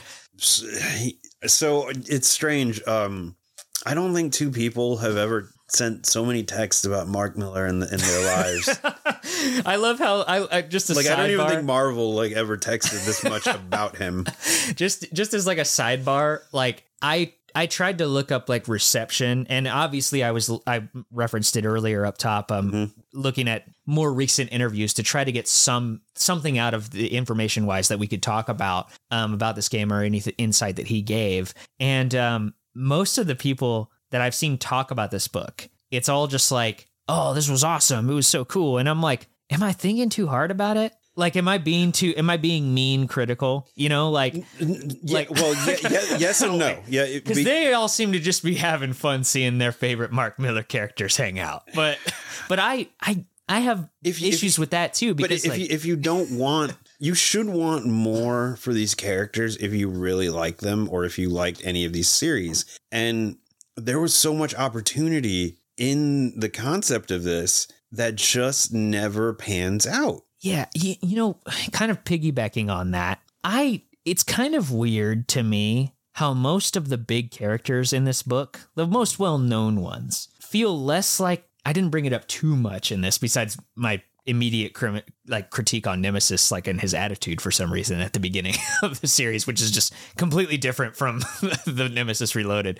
But it's kind of weird how most of the big characters in this book feel less like the actual characters like from the comics that he wrote and they feel more like the idealized versions like like he mixed up the medias a bit. Like Kick-Ass feels more like movie Kick-Ass to me in this book. Like Aaron Taylor Johnson. yeah, yeah like which you know You see, I, I I disagree with that. I think there's still a lot of the a lot of the comic book series to these characters, but we have nothing to cling on to about that in this series other than the visual. So visually, with because it's not the same art style that you're used to. There's a, it's just a disassociation visually because story wise, it doesn't give you enough time with these things to gravitate towards what you remember about them because this was all these characters. it's very rapid fire besides all these characters were so long ago, yeah most of them. So yeah, so like when you look at Kick Ass in that suit, you see Aaron Taylor Johnson because Pepe is drawing him, not John. yeah And And yeah, I guess it is supposed to be. He is one of the few. it- he might have been a bad example of that because he's supposed to be older, so you can reasonably assume he's kind of different. Yeah. you know, than, than he was. even even the characters like uh like Superior, um Wesley. Wesley's a weird one. Wesley's a weird one. Um I, I feel like he got the Nemesis Reloaded treatment without having his own book. Yeah. Like he's just, I'm going to write him this way now. Like Hit, Hit, Hit Girl reminds me of the Hit Girl in the comic. She just reminds Yeah. me of Mindy as a character. And did you ever read um God, I think was it that one The Kevin Smith one. Was it a Kevin Smith one or was it He wrote a Hit Girl book, like a mini series for. Steve Niles wrote a volume of Kick Ass, right? One of the like the later volumes. I think so. Yeah, 'Cause I- Um, I one of the more recent ones. Yeah, right? because I Like, yeah. I think he does some pretty. I, I trying to remember if it was specifically his, but I remember one of the later ones kind of like following up on Mindy's story and really liking okay how they've not settled that character, but really evolved it into she's clearly following and going to. She's going to follow in her father's footsteps, but you're not supposed to really feel it yeah, and I think like I see like her part in this story is very forced upon her, but that's like the one character in this whole series that actually carries their weight in a good way. yeah. I about the you know as like a sort of a blanket statement, but you know it doesn't apply to every single character. But on the whole, I you know I'll just say I haven't read every Millar World book, Neither you know, but and I've made it pretty clear in the past episodes that most of these characters don't really stick with me like even when i enjoy the book i remember like their core personality trait but usually not even like their name like in a lot of cases We didn't we didn't remember who the Chrononauts were, just Chrononaut one, Chrononaut two. Yeah, yeah, Chrononaut uh, Man. But yeah, like I think that if you are a big fan of a lot of these characters, you'll go one of two ways with this story. Like you'll either just be stoked to see them and have them drawn by Pepe Larraz, or you'll be like, this isn't really the character I remember, or you'll be upset that they only get like two pages. you know, You like do ask yourself a lot like in the first four issues of this series, if you see a character that you like, chances are by the end of it you'll just be like, why were they in this? yeah, like they didn't end up doing much, you know, like Other or- than getting killed. other than getting killed and then coming back for like sequel bait.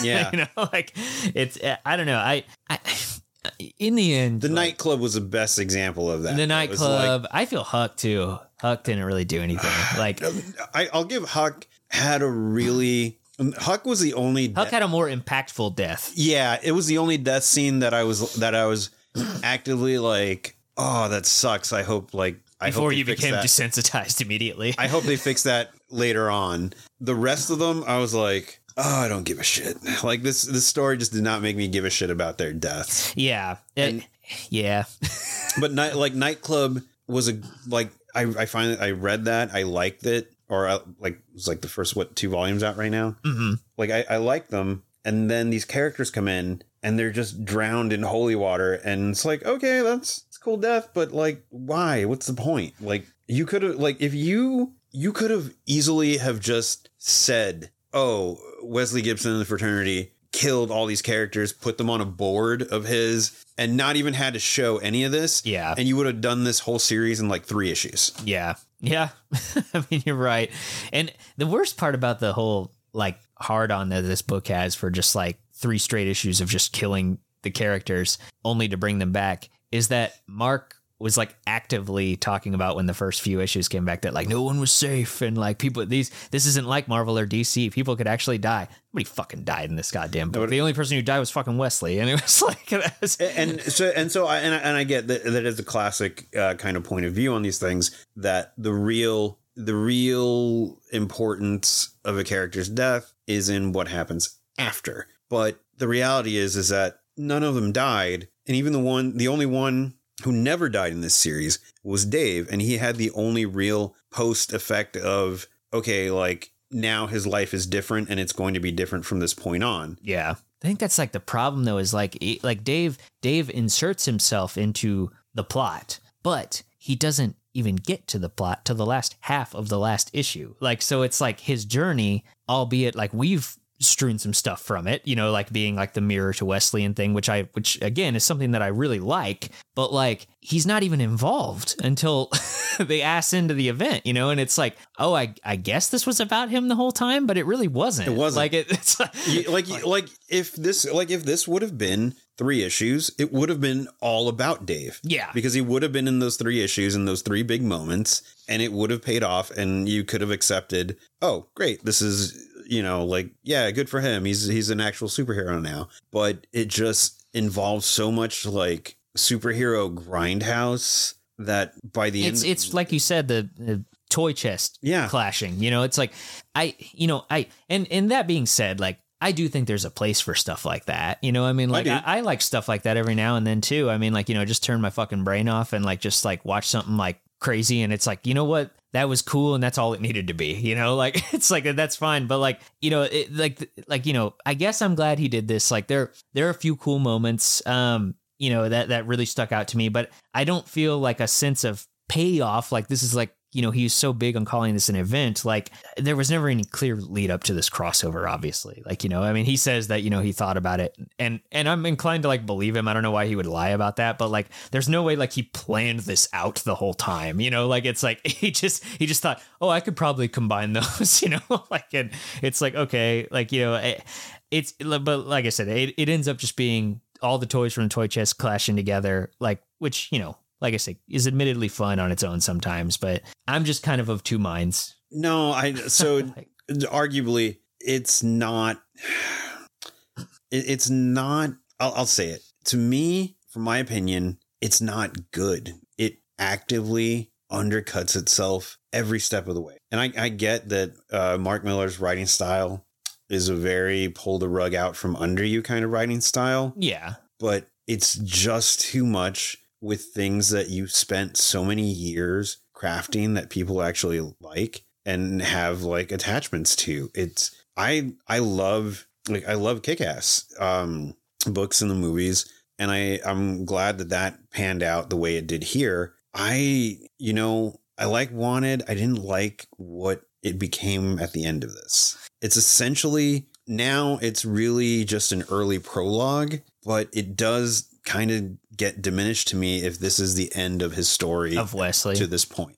Yeah, I mean, I'm still kind of, and I think I mentioned this on the wanted episode, maybe. I was piqued by the fact that this was like, you know, the catalyst was wanted. Like that was going to be, this was like a wanted sequel almost, is how he's sort of described Mhm. it. And in the back of my head, though, I was still like, do I want like a wanted sequel? You know, like, I, I don't know. You know, like, it's like, it's a, I was open to it because it's pretty inconsequential, obviously, but like, you know, it was one of those things where I was like, oh, well, like, does that story need to continue? Like, do I need to know, like, what happened to Wesley? Like, not really, I guess. Like, as much as, like, you know, I, I liked seeing him and Fox in this, even though they, you know, barely do anything. It's like Uh, Fox does nothing in the Fox does nothing. Absolutely nothing in the story. That sucked. And but yeah, like I, I don't know, like it, this is just it, this is a weird one though because it's like I understand like you know he wanted to do something like this and I'm and I'm, it's like cool man like you know and, and Pepe got paid so that's awesome you know like I mean but like I- I mean, so, so here, here's the thing. I have always had the mindset of if you pay money for something, you can have an opinion. It, it, no writer or anything can say, well, what, what is, what does your opinion matter? It's just, no, if you paid money for it, you, you absolutely can have an opinion on something because you exchange money for the promise of being entertained. Was I entertained by the end of this? I think I was entertained by the last issue, but I had to commit to it. And I, I think I only committed to it because I think in the end we knew we were going to do this. yeah I think, yeah there was like no way we weren't gonna like talk about this book yeah, I, I think after issue one, if I was just buying, like if I was just buying comics to buy comics, I think after issue one, I would have been out and I never would have got to issue five. Yeah, I it kind of fell victim for me by the the latter half. Like you know, after issue three, like uh, the subsequent couple issues that came out after that, it it fell into that period where I was like, "What happened the month before? I don't really remember." You know, like it was it it kind of it went on the mental back burner, and I think that's why this is so weird and and hard to talk about, like the exact feelings I have on this book because like I don't have like a strong opinion about it. You know, like it's like it, it's it barely crossed the line where I'm like like you were talking about like was I entertained by this? I think it like shaves out just a little bit comes in to where I was entertained, but not enough to really have like that. For, that's that's fair. Yeah, like to but So all right. you know to have like a firm opinion. I'm like I don't really have a firm opinion on it. like, let, let me I'll sum I'll sum up the the review and the feeling with just this one statement that I just came to mind. You know, in the in the previous uh, Millar books that we talked about, and we are talking about like how he names things. Like this series should have not been called Big Game. It should have been called Talks a Big Game. It absolutely what a what a burn. it because it led you it in its lead up it made a lot of promises and it, it never promised to be an emotional thrill ride yeah, yeah, that, fair But- enough. It did promise to be entertaining and i personally personally i was not entertained by this as you know a, a comic book series overall i loved it visually that's about the yeah, best thing i can say for it story wise it just didn't do it for me yeah. I mean, you know, just for for positive sake, like uh, I'll say for one of the positives, um, the art is incredible, as we've said. I mean, like Larraz is probably the hottest superhero artist right now, so it's it's a great fit for something like He's this. certainly the hardest to get a hold of. Yeah.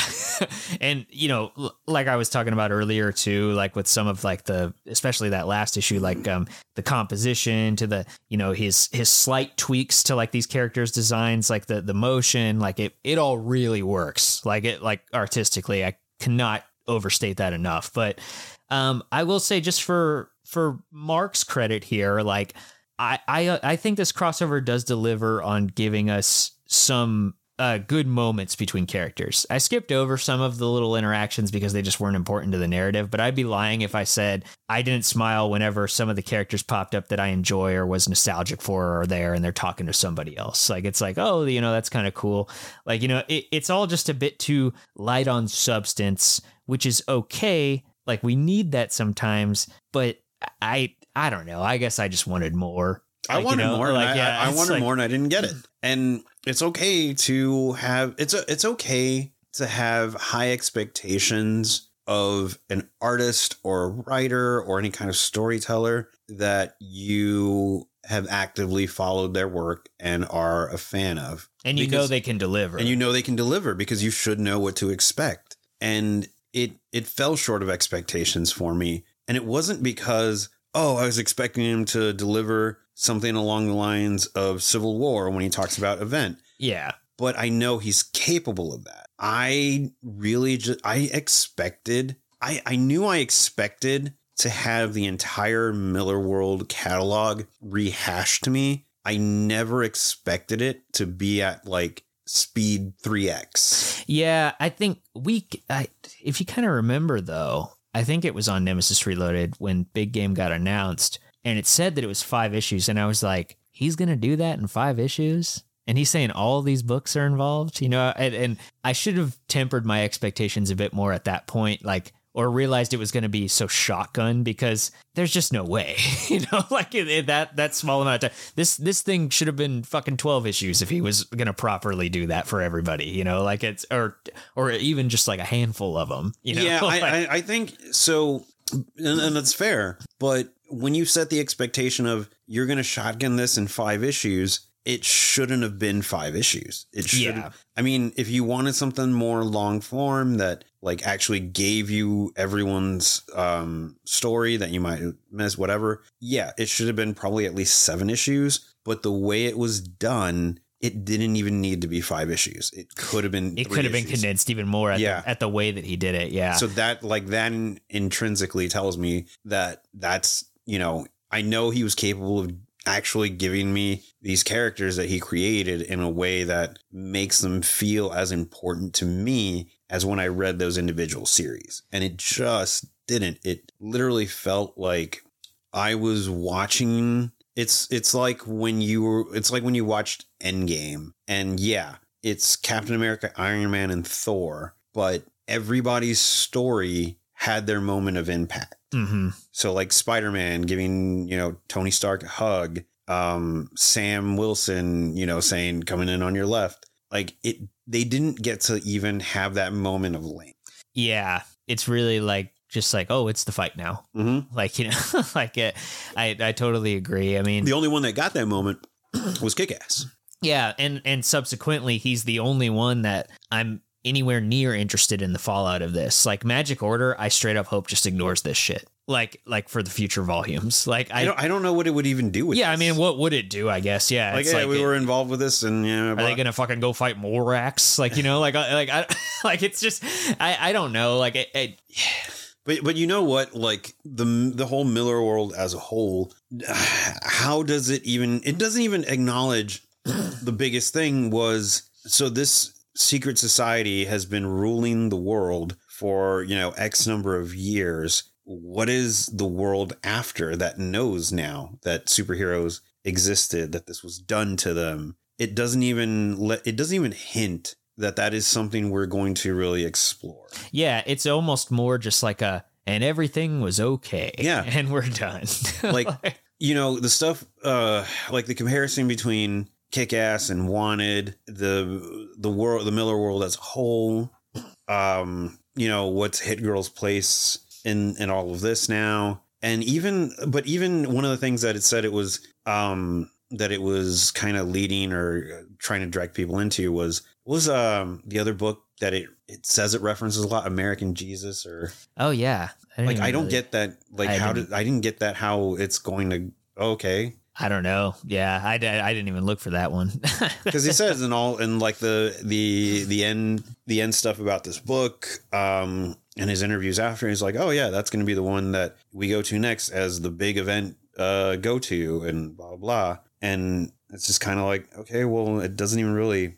It says that he's supposed to have set it up here. I didn't. Couldn't, I I, went back and I couldn't find yeah. it really. I was like, okay, it's probably a mention somewhere that I glossed over, but it's another example of I don't really know what this world is going to be, so I'm not even going to entice you with it. Well, that's because it's not even like so clearly just not thought of as like a world, like a like a world of books. Like it's like these are all so clearly separate. Like, and I think that's my biggest critique is like I actually believe Mark when he says like, oh, you know, like the idea popped into my head after I did Wanted was like, oh, if I had like a bunch of books, like I could cross them all over or whatever. It definitely wasn't this story from the get go. He wasn't creating all these characters to lead them to have these moments in this story.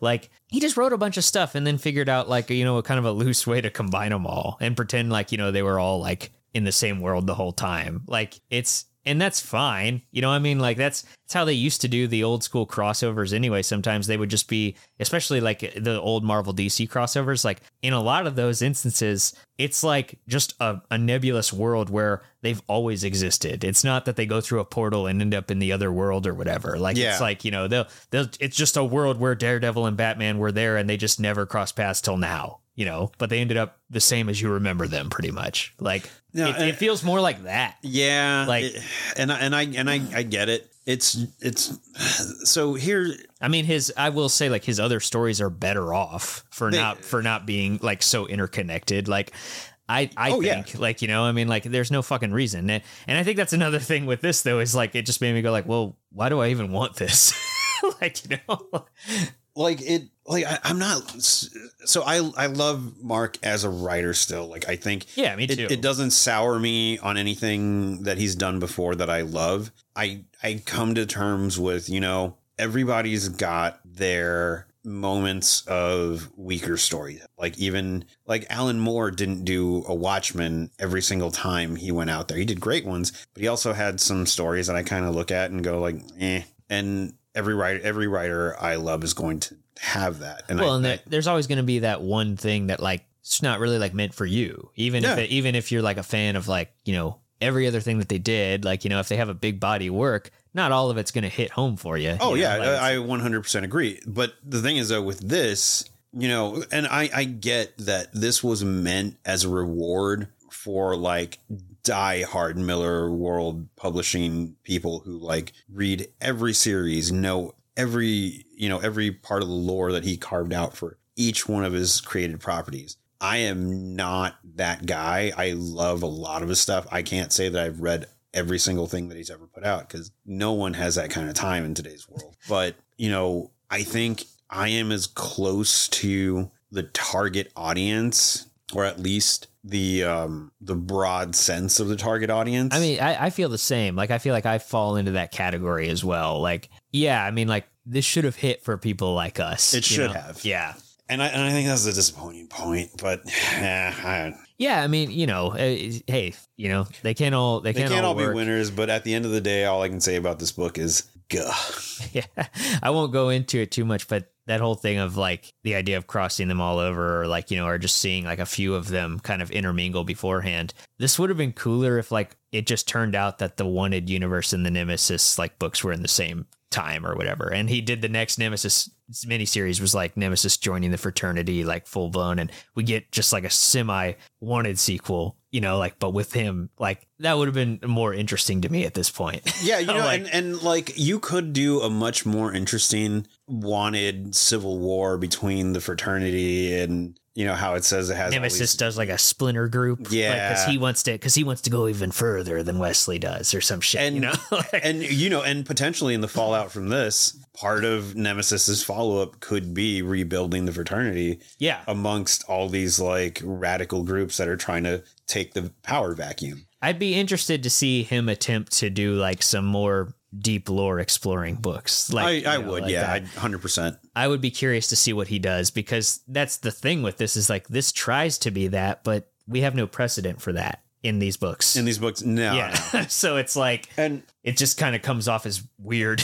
or so, but as as a, as a sense, how are you on crossovers at this point in time as a comic book reader and as a person who takes in comic book reader in 2023 talking about uh, events and crossovers. Um, uh, the well, the tired explanation that everyone gives is that uh, we all have event fatigue. People have been saying for that for 10 years, and we've had some great events since then. But I, I, I, I don't have event fatigue. Like, in I don't I don't either. I I know my limit where like I don't read all of them anymore. Mhm. Like even when they intermingle with books that I'm reading, say in like a Marvel or DC capacity, I don't I don't read all of them if they don't 100% interest me or seem to impact the book that I'm reading very much. Uh but I like crossovers. I like events. Events are what really helped me get my footing in superhero comics when I first started. I, I agree with that. Yeah. So I I do I do like myself a good event and a good crossover. and I'm not. So I and I'll, I'll go. I'll I'll go one further. I'm not even. I, I'm not even fatigued in crossover, quote unquote crossover and interconnected media outside of comics. Yeah. Like the the MCU interconnections. I, I'm not. I'm not fatigued in the whole like. I'm not one of those people saying like, why does everything have to connect to each other? Like, it's fine. Like that's why the MCU is created to do that. Yeah. Like all this other Part of the appeal. that's all everything else can be on its own this will do this will connect that's just its purpose for existence and i'm one of those people that like you know oh yeah like insomniac made a spider-man universe and now they're going to make a wolverine universe. And everybody's like oh how are those going to connect? Like who's like why or will they connect? Or you know is it going to hurt each other to connect? I'm like yeah no like you do got to let the teams make the product and tell the stories that they want. But if they connect i don't have a problem with that. Like it's just one of those things where i know there's a possibility that it can. If it's done the right way great i'm not fatigued on it i don't need there are plenty of good standalone stories to tell and there are plenty of good interconnected stories to tell Yeah. so whichever one is going to come out is going to be up to the people telling that story Yeah. And a good, you know, creative team will, even if they get a crossover thrown at them, will adapt and still make it work within their own Yeah. narrative and whatnot. And, you know, I, I kind of actually like, I really dig that aspect of it. That's kind of more of like my inside baseball, like loving of comics. But like, I love it when like a team's like clearly like focal story on a character on a book that they're working on just gets like fucking sidelined by a by an event and like a lot of the times yes it will end up bad and or or just inconsequential and they just kind of ignore it but like when they fucking make it work al ewing's great at that yeah he's like the best i think in, in I, I think Al. Ewing is Uh, very go with the flow. But he just he just makes that shit work like seamlessly you know and like and it can be really rewarding like when that happens or you get the right storm of creators like doing something like that and that's more about like you know big mass media crossovers in places like marvel and dc but you know i think that mark had an opportunity with this to kind of strike that like kind of you know 2000s event feel that he was known for you know, in Mhm. this, and it's just not the same. No. like it's just not the same. And uh, and I think like to you know, and and I get that the last, let's say the last big event thing that he did was Civil War, and it had something to kind of say about what was going on. And this may not have had something to say. It it may have just been for fun, and this is the result of it. That's fine. Like there is a place and a time for stuff that is fun, but it, there's also got to be if you are somebody on the level of, of Mark Millar, there is a standard for you. Yeah, yeah, that just it, it it- there is one. It- you're not some unknown that nobody knows what to expect of you. There's a standard for you and people that love your stuff are going to hold you to it and or they get them on their podcast and they say it's the best crossover of the year. so, sorry, I hate to. No, no, I hate to talk shit. Mark, if you want to come on here, I'll tell you it's the best crossover I've ever read in my fucking life. No,